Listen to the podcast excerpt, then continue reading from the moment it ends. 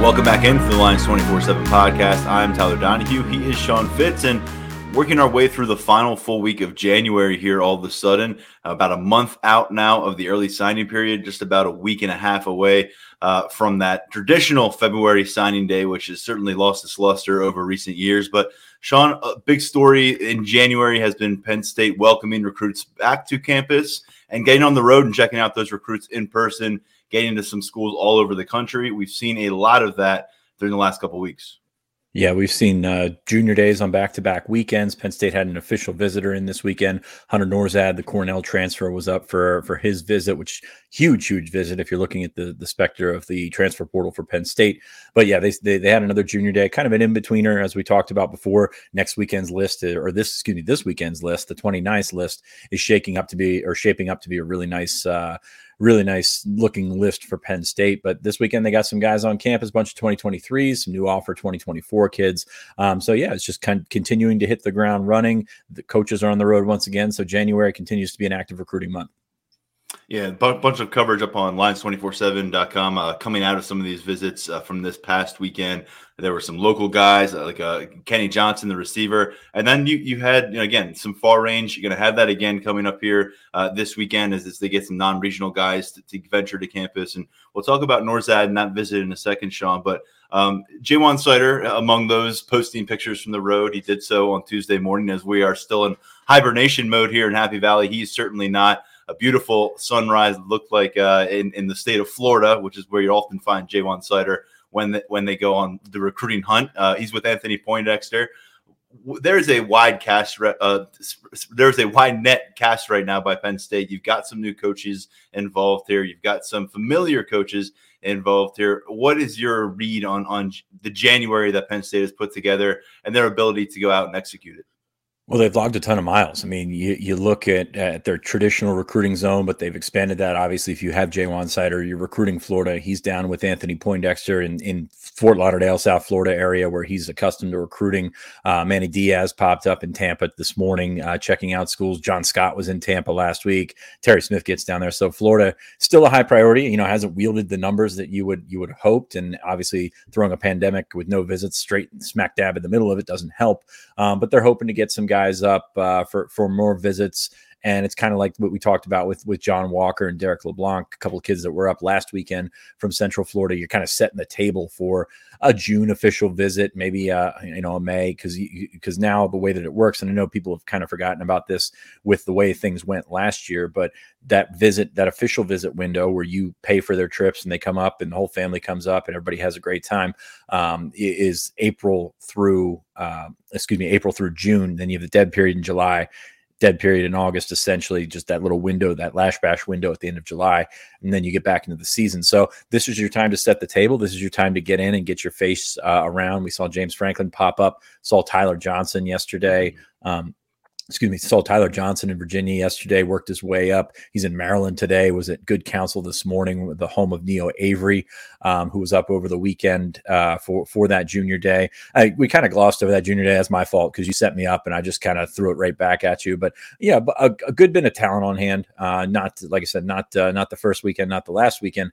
um, but uh, you had Anthony Brown in the Minnesota commit. Talked to him a little bit this week. Um, you know, he likes what Penn State's saying. He still says he's solid to uh, Minnesota He's also going to visit Purdue this weekend. So read into solid how you want to read into it. That's kind of what you've got right now. You mentioned Kenny Johnson, the wide receiver from Dallastown. Roden Hanafin was down uh, from Massachusetts. A pretty pretty impressive player. I don't know that he's you know uh, the, the uh, one of the top guys on the board right now. It'll be interesting to see how that wide receiver board shakes out. I wrote that in our zone the other day. There's a bunch of, um, you know, I don't want to call them no brainers, but you got Rodney Gallagher out there. They really like Ajani Shakir in South Jersey. Um, national guys, Jalen Brown down in Florida is probably going to get up for a visit. He's a really highly regarded guy. So you've got those kind of guys, and then um, you know you've you, have you have got a bunch of questions. Where does Johnson fit in? Where does Hanafin fit in? Uh, Anthony Brown, of course, was up, and and you're going to continue to host wide receivers now.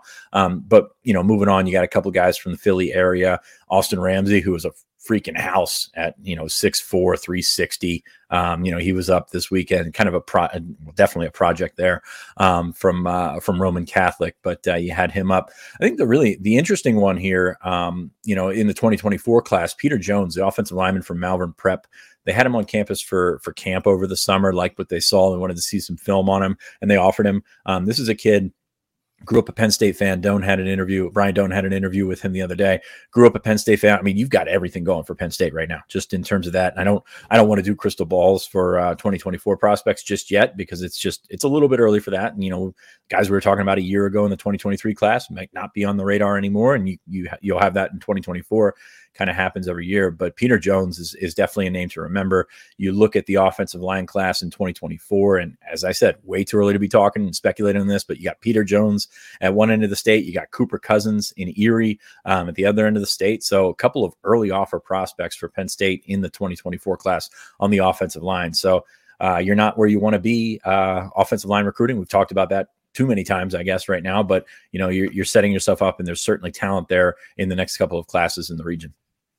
Peter Jones listed six foot four, two ninety, uh, as that rising sophomore prospect at, at Malvern Prep. Big boy, of course, yeah. Lonnie, yeah, Lonnie White signing with Penn State, uh, or not signing with Penn State, but not ultimately enrolling because of the MLB opportunities he's he's had. But that's not in the not too distant uh, past uh, relationship there with the Malvern Prep program uh, with that commitment. And, and, Jones, as you said, uh, really making it clear with his interview with Brian Dohn, this was the program that he was focused in on on Saturdays growing up. And and when you hear that right off the jump when an offer comes out, yeah, you, you put yourself in a really good spot. A long way to go with that group, uh, but if you can find premier talent or what you this, uh, determine is an offerable talent on the offensive front at this stage of the cycle, and you find those guys here on home turf that's a good start. Uh, there were a couple players who came in from Ohio. Tavion Galloway, who's been a, a, bit of a more popular target now for Power Five programs in that 24 class, uh, and Jaden Ball. Uh, both those players uh, out of the Central Ohio area made the trip last weekend, and, and as you said, uh, shaping up to be another strong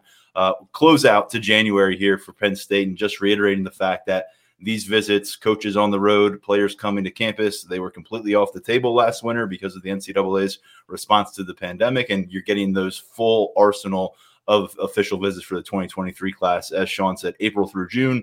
Last year it was you got June, go make the most of it. And it was crazy. This time should be able to, to get a little bit more of a uh, less of a scramble and more of a structured layout for the staffs, for the recruits. We would hope so. Sean, of course, the transfer portal now coincides with the recruiting trail. You can't really talk about one without talking about the other in roster construction. Penn State, very quiet so far compared to where they were last year at this time in the transfer market one player on board at the wide receiver position. We've talked a lot about offensive line being a necessity. Uh, Hunter Nourzad, uh, about a month ago, I suppose, now at this point, popped up as a realistic, viable option that continues coming up to campus this past weekend. You've been on this story for a while. Penn State picked up an Ivy League transfer last year. He ended up being their starting left guard. They have a need. How could Hunter, Nourzad address it? And where does he stand right now in his decision timeline? I, I think he could address it pretty well. He could be an interior guy for Penn State, even though he played tackle at, at Cornell. Um, this is a guy that they've identified as one of the top offensive linemen in, in in the portal. You know, regardless of your background, regardless of where you've played in the past, um, Nourzad is a guy that's turned some heads. And you look at what's still left there. He put out his top five, uh, which included Penn State, Iowa, Illinois, Auburn and Virginia Tech. It sounds like two of those programs sounds like Virginia Tech and Auburn sort of making their way out of the, the discussion. So you've got Penn State, You've got Iowa, who obviously their offensive line uh, pedigree is, is, is quite good. Um, Kirk Ferentz is going to visit him this week, and you've got Illinois, which you know that that is an up and coming offensive line program with Bert, with, with Bret Bielema.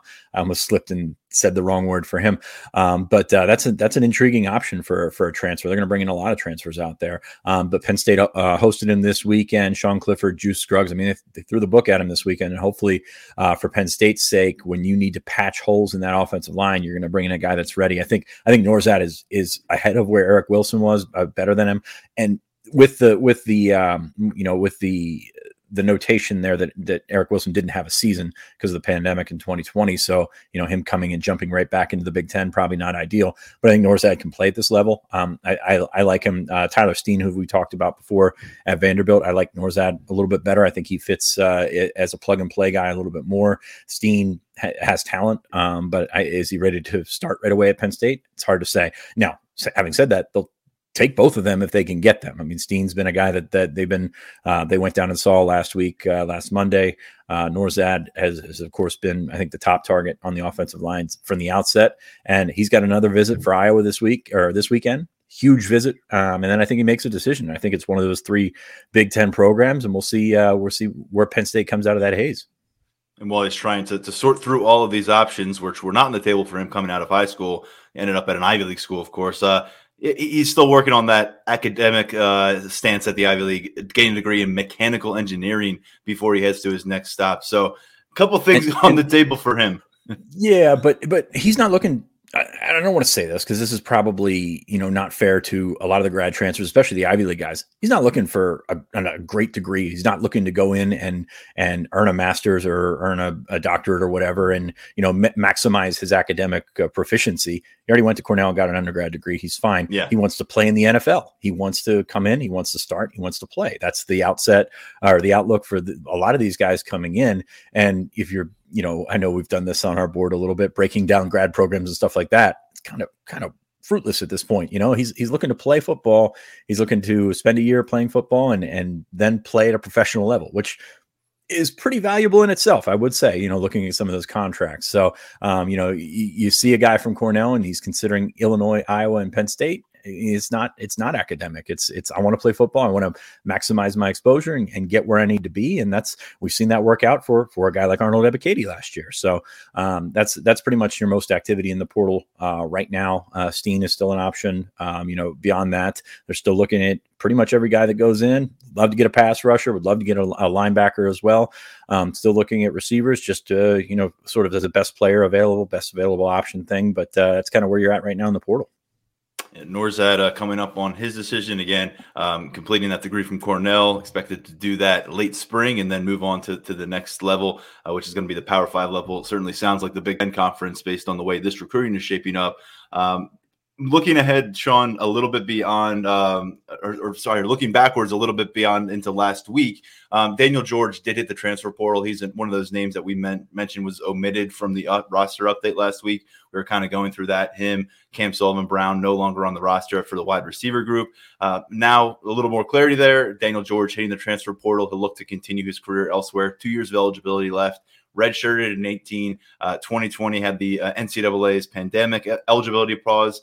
But this officially does close the book on that 2018 class, Sean. I, I don't think we were expecting Daniel J- George to resurface on the roster once he was off of it. But now that he's looking ahead, him, Justin Shorter finished with fewer than 20 total receptions in their careers. And then you got Jahan Dotson, who blew up and, and had almost 200 total catches uh, for his career with the Nittany Lions but man, it's just a different kind of. I guess when you read the the final chapter and the final notes on this 2018 receiver class, really just turned out so far different than we thought it might. Jahan Dotson, a guy that had committed to UCLA as a senior, ended up working his way back to Penn State's class on signing day. Um, kind of lost in the spotlight with with Micah Parsons announcing his commitment to Penn State on the same day. Uh, but Shorter, George, Dotson, all four star prospects. They were followed to campus in that 2019 class by TJ Jones uh, and John Dunmore out of Florida. Neither of them caught a pass. So you kind of look at, at the situation at wide receiver and understand where we are now, where it's it's the, the older guys are year three players, and then you're waiting for a bunch of freshmen and second year players to step up. That's because you got nothing out of the 19 class, and, and in 18, Daniel George came in, Justin Shorter came in, Jahan Dotson came in. Dotson's on his way out for all the right reasons. And George, while I'm sure you know, I, I, we can attest to, to him being a strong teammate and all that, it just never came together for him. We had floated around the idea of him playing defense, uh, but ultimately just never seemed like he could take that next step. And, and I was reminded that he started four games in 2019. And I'm reminded that Dan Chisena started games in 2019. And wow, that 2019 team that won 11 games they'd love to swap that wide receiver group out for this one. I think. All due respects to KJ Hamler, who was a total difference maker, but room's come a long way under Taylor Stubblefield, and you kind of understand why it needed to when you look back at what happened in those preceding recruiting classes. And and by the way, KJ Hamler, kind of like John Dotson, was really the lone man standing in his wide receiver class in terms of making that impact for this offense. Yeah, they've been fortunate in that they've still been productive, and especially at the top of that list with Dotson, with Hamler, um, you know. But they they haven't been the deepest unit, so they've gotten by, and that's kind of remarkable when you look at all the misses that they had. You go back there, you I mean, you still got uh, Mac Hippenhammer was through here and starting games as well. I mean that that that group has come a long way, but at the same time, there's still a long way to go. Um, and I, I think that's that's kind of crazy how that's played out. By the way, how how big was that day for Penn State? Micah Parsons and, J- and Jahan Dotson. I actually forgotten they were on the same day. Um, that was that that's pretty insane when you think about potentially two first round picks as you see Jahan, um, you know, mocked in the back end of round one. Probably, I, I would think he's a second, an early second day pick, um, but mocked in the background or in the back of round one is not easy to say. Um, but now that's pretty insane right there. But yeah, I mean, you, you, you know about the career was shorter, really talented kid, never came together. George was interesting because the the book on George coming out, tremendous athlete, physically. I mean, looked like um, he looked amazing. Penn State actually had hoped that he eventually, you know, later in his career, when it was apparent that it wasn't happening at receiver, hoped he would flip over and play safety, play linebacker, something like that. But apparently, he wanted to play uh, wide receiver didn't catch the ball. And that's, you know, that's sort of a step back when you're thinking about uh, playing about playing wide receiver. You know, there was a lot to uh, a lot to develop there. I liked him a lot as a prospect. I thought he was going to be good. Um, you know, he's he's still he was not a guy that was going to come in and, and produce day one. Um, but you know, once he worked on his route running, once he worked on the the, the finer fluidities of the position, thought he was going to be good. Just did not did not uh, turn out that way. You'll have that uh, that position sometimes, um, but yeah, just boiled down to him not being able to catch the ball consistently, which means he wasn't able to get on the field consistently, um, and and really just kind of I don't want to call it a tailspin, but kind of drifted off there at the end of his career. So um, you know he's always been good to us. He's always been you know a good teammate and things like that, but uh, never lived up to that production that that we had forecasted for him back in the day. Um, and then I guess you could probably say that for the entire 2018 receiving class class where you've got little to nothing out of Shorter, little to nothing out of George, and then a, an awesome career from Jahan Dotson. So that that balances out a little bit, but still high hopes for that group. Didn't play out how uh, how people thought it would, including this coaching staff. Fortunately for this coaching staff, and and fortunately for Taylor Stubblefield, who walked in to get this class, that 2020 group looking really strong right now. Receiver between Parker Washington and Keandre Lambert Smith, multi-year starters, and of course Malick Meiga, J- Jaden Dottin are the other two names that we've talked about. Meiga uh, certainly making some strides late in the season here, but to follow up what you had in 2019 and what you didn't really get out of your 2018 class, that 2020 receiver group really, really important for Stubblefield for Penn State right now. Um, and by the way, Daniel George first career catch, 95 yards, record setter for Penn State in Beaver Stadium, came from then backup quarterback Sean Clifford, 2018 against Kent State. Um, ultimately, though, that was the only touchdown that Shoulder would uh, that that George would score um, over his career. Sean, a few more notes here, and then we get to our mailbag. A shorter episode this time around after a couple long ones last week. You may have heard of the guy, Dennis Dani Dennis Sutton. Um, he, he continues to make the case for himself to make a rise in upcoming 24/7 Sports rankings update. You know, looking to find put the finishing touches on these rankings for the 2022 class, and he may not have played a lot of football the last couple years at high school, but he's been very involved at these showcase events. A couple weeks ago in San Antonio for the All America Bowl, and then out in Hawaii, lucky him for the Polynesian Bowl. And it felt like every single day the reports from our 24 7 team out there were highlighting Mr. Dennis Sutton. Yeah, you look at what he was able to do out in, or not only in in Hawaii, but also San Antonio, and he's on the rise. You know, he's uh, uh, our updated rankings are going to come out tomorrow on Wednesday, um, and I think he's going to be a guy that, that, that moves up considerably. Um, and rightfully so. This kid's awesome. He's he's a really really good prospect, really really great kid.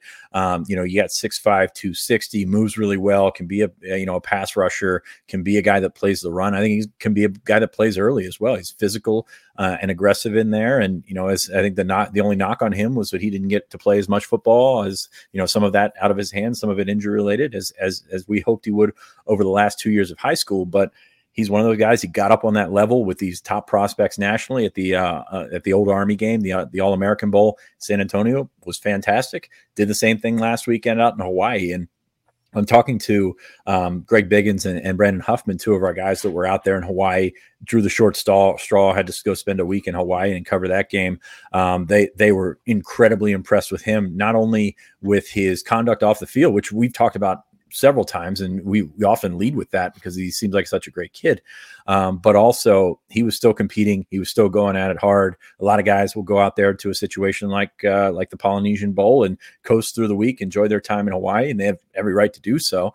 Um, but uh, Dani went out there, competed, did a great job, and I think you're going to see his ranking reflect that when it comes out on Wednesday that ranking for 24-7 sports right now currently number 94 overall in the nation the number 12 defensive lineman and the number one overall prospect out of the state of, of maryland. Composite wise he's number 58 overall. But high four star, we'll see how that's reflected again. Some updates coming to those rankings on 24 7 Sports on Wednesday. Keep an eye out for that. We'll, of course, put the spotlight on Penn State uh, rankings adjustments up on lions247.com. Um, Sean, you've been high on this guy for a while, and, and just circling back to something you said about coming in and playing early.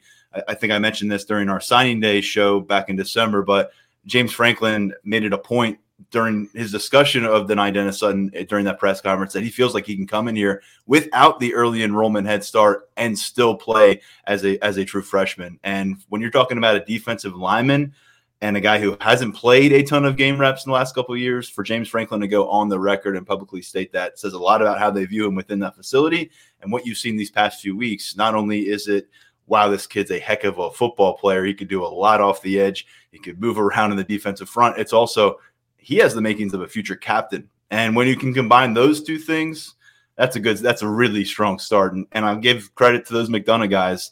They tend to have that blend based on those that we've encountered here at Penn State. Of course, starting with PJ Mustipher.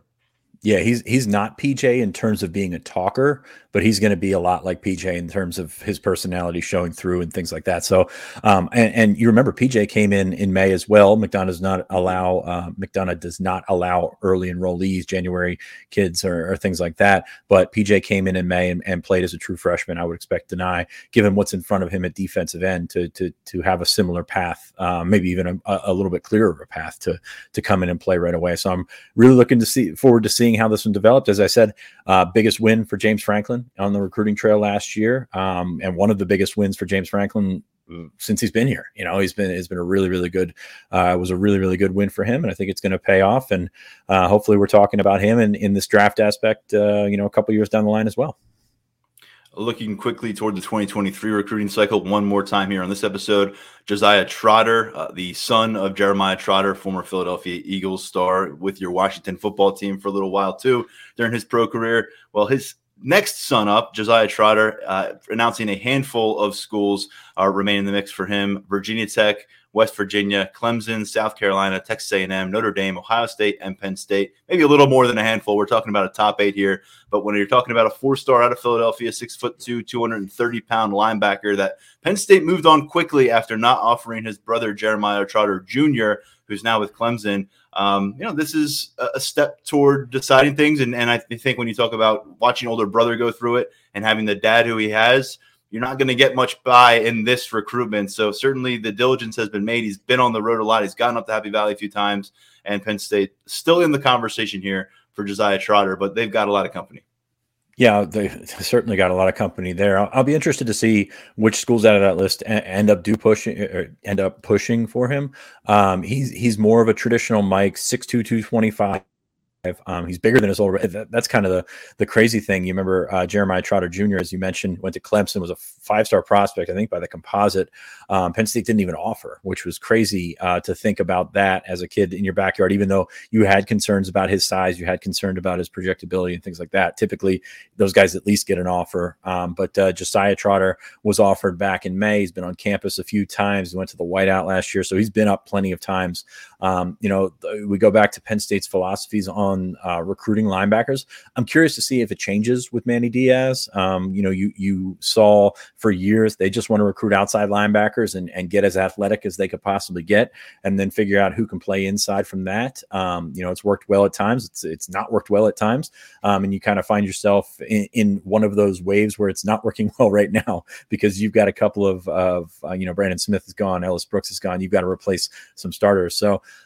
um, some good targets out there on the board. I know Tony Rojas is, is going to be on campus this weekend from Virginia. It's a guy that really liked a lot. He's one of those athletic guys that plays on the outside. Grant Tucker's a guy that fits that mold from uh, from North Carolina, and of course, Tamir Robinson is is Tamir Robinson a linebacker? Is he growing out of that position? You know, there's there's questions there. So um, a bunch of linebackers on this board, and I'm I'm interested to see how it shakes out because it's not uh, it's not very cut and dry. It's not the same. You know, Brent Pry's approach was. Um, you know, as we spoke about a little bit ago, you know, kind of avoiding guys like Josiah Trotter, Trotter, trying to avoid. Excuse me, I am dying today, and I'm, i apologize to our listeners. Um, but guys like Phil Pisciotti, those those middle linebacker types, those, those true Mike types, and, and, and I think you need those types, um, but you need more of the athletic guys that can spread them out and, and play all over the field, like a Curtis Jacobs, things like that. So, uh, very curious to see where this linebacker board goes, which direction um, Penn State goes with some of these prospects, uh, you know, like Trotter, and and and see where they stand on the board.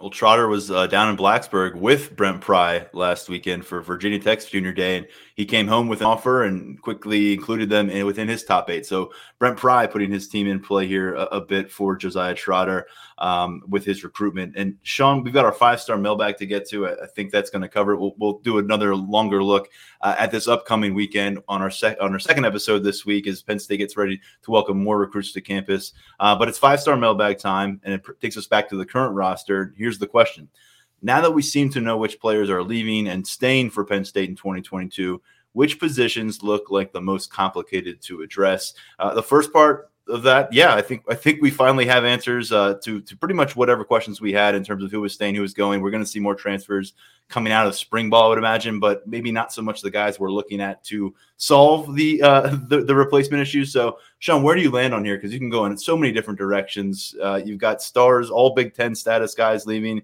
You've got depth concerns in other areas. What immediately, I guess, stands out as particularly complicated? Well, I think this is the first time we've mentioned this group here, but I think the running backs are the one that you turn to immediately. And uh, of course, you had Noah Cain leave, Keyvone Lee's still there, uh, Devyn Ford's still there, but you wonder how he fits in the equation. Caziah Holmes is back on campus for the spring, and then you've got the freshman in there as well. So um, with, with Nick Singleton and Kaytron Allen, I think that's an incredibly interesting position when you take into account that young guys can play and young guys can thrive in that position. And Singleton is a guy that you know is comes in with uh, as accomplished or more accomplished accomplished than any other running back that they've been able to bring in. And that's that includes guys like Miles Sanders, who was a top running back. That includes uh, Saquon Barkley. So uh, we'll see how that plays out. Uh, is an impressive physical kid, and I think he's a guy that's built. And and this is probably my concern with Nick Singleton is is he built closer to his ceiling than he you know physically because he's he's a monster. Just you know it's the squats, the deadlifts, all this kind of stuff, and and you know Dane at Garage Strength really built him up pretty well. How close is he to being the peak athlete that he can be? That's the question that I have about Nick Singleton. But on on the on the flip side, does that mean he's ready to play right away? Does that mean he can play, um, you know, as a true freshman? So I think that's very fascinating. Uh, Keyvone Lee, uh, you know, is, has been up and down in his career, and you know, maybe it's time that that he thinks he's the number one. It's his time to shine, and and maybe he takes it and runs with it. So I think running back is is always going to be intriguing. Um, there's one ball to go around. There's there's not uh, not guys that or guys don't stick around uh, for four or five years to figure out if they can eventually be that guy. So it's an it's an amazing dynamic when you look at this roster, especially um, you know with with Noah Cain clearing it out a little bit. That that running back's going to be really interesting this spring. And yeah, and, and Devyn Ford, Caziah Holmes, where do they see themselves? Where does Ja'Juan Seider see them? What is that whole scenario look like when we get through mid late April? Um, and and how does that maybe contribute to what the running back room looks like? A lot of fascinating stuff. Uh, we were having a different conversation last year about there's so many talented players. How can get the, get the ball to all of them? How can you feed all of them? Now it's like, can you find your bell cow and uh, you know, can you find that one A one B situation that you just couldn't identify last season? A lot goes and into it. Commit to them, yeah. can you commit to it? Of course, yeah. And that that's that's the question. We've seen this team burn red shirts for freshmen. It happened for Ricky Slade a few years back. It happened for Noah Cain and Devyn Ford back in 2019. Uh, didn't need to happen in 2020, but it ultimately would have uh, with Keyvone Lee and Caziah Holmes. He didn't sign a freshman last year, but the track record says Penn State's ready, willing, and able to do that. And I think they've got the the talent that you'd expect at least one true freshman redshirt to be burned, if not both, over the course of this 2022 season. And, and um, those and those true yeah. freshmen don't come into redshirt. You know, when you're recruiting right. the top running back in the country, the number seven recruiting whatever Kaytron Allen is, they're not coming in here to sit for a year. Um, you know, kudos to Caziah Holmes for you know taking a step back and essentially taking a redshirt year and then sticking with it and staying at Penn State because that's not an easy thing to do especially at that position. Excuse me. Um, so yeah, they're not coming into red shirt. So I think that's an interesting one. As I continue to trample on you and try to talk, I apologize for that. I'm I'm off my game today. I'm sorry. You're doing just fine. You're doing just fine. The, the the area I'm looking at is how about the specialist room because you got three jobs that someone's got to take over. And I know that Jake Pinegar um, took the job back as place kicker late in the year. Um, didn't get the results you were looking for in Tampa when that happened. But uh, I guess Jake Pinegar, Jake Pinegar won that job, or or Jordan Stout lost it uh, over the course of the year. Uh, but you still need to replace a punter that was at the highest level of the sport. And oh, by the way, he replaced a punter who was really special too. So you've got what five, six, seven years of sustained high quality punting. And I know 2019 was or 2020 wasn't nearly as strong for Stout in that department as was in 2021. But I think that's the position that I look at. And additionally, um, you know, you're gonna have to to replace uh, a, a, kickoff specialist. So the, across the board here, you've, you've got a new special teams coordinator. You've got the the true freshman now, redshirt freshman, uh, and Sanders Sahaydak, and you've got this fifth year senior and Jake Pinegar back on board. Um, to me, it, it's the kind of conversation that people don't focus on until like week two, three, four, when all of a sudden punts are flying out of bounds and you're losing the field position battle. And so I think, you know, I'm just going to get ahead of that now and point to that room, the specialist room at all, because Jordan Stout wore so many hats. And while he was not a world class place kicker, certainly was among the best of the best as a punter and, and just consistently pounding teams with touchbacks as a kickoff specialist. Yeah, and I noticed you you neglected to mention the centerpiece of that unit is back and Chris Stoll. He's back, Chris Stoll. So yep.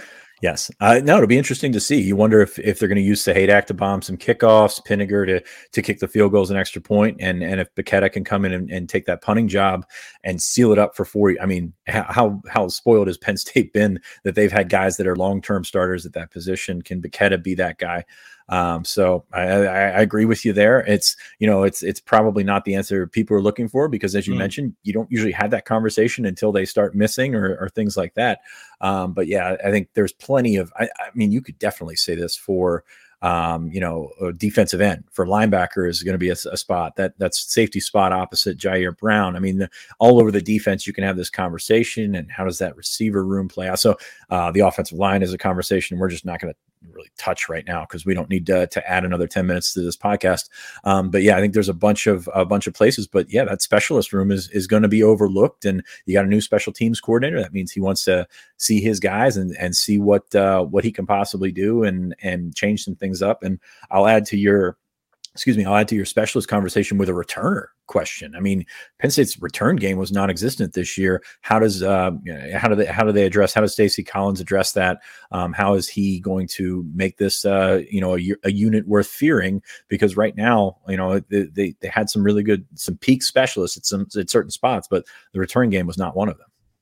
Yeah, a great point there. And I, I, don't know how the freshman will factor in. Caden Saunders is on campus already. Omari Omari Evans has elite speed. Cam Miller, uh, I think, could probably contribute as a, as a return man, but uh, you know he's not getting to campus till later in the year. Yeah, so special teams, of course, uh, get gets a rare spotlight here. And by the way, one of the podcast questions, uh, or one of the mailbag questions for the podcast, I didn't throw in here, but uh, you mentioned it what do we have to do to get my man Chris Stoll on the pod? Is a question that surfaced in the last 48 hours uh, on Apple Podcasts. So you're in charge of figuring that one out, Mr. Fitz.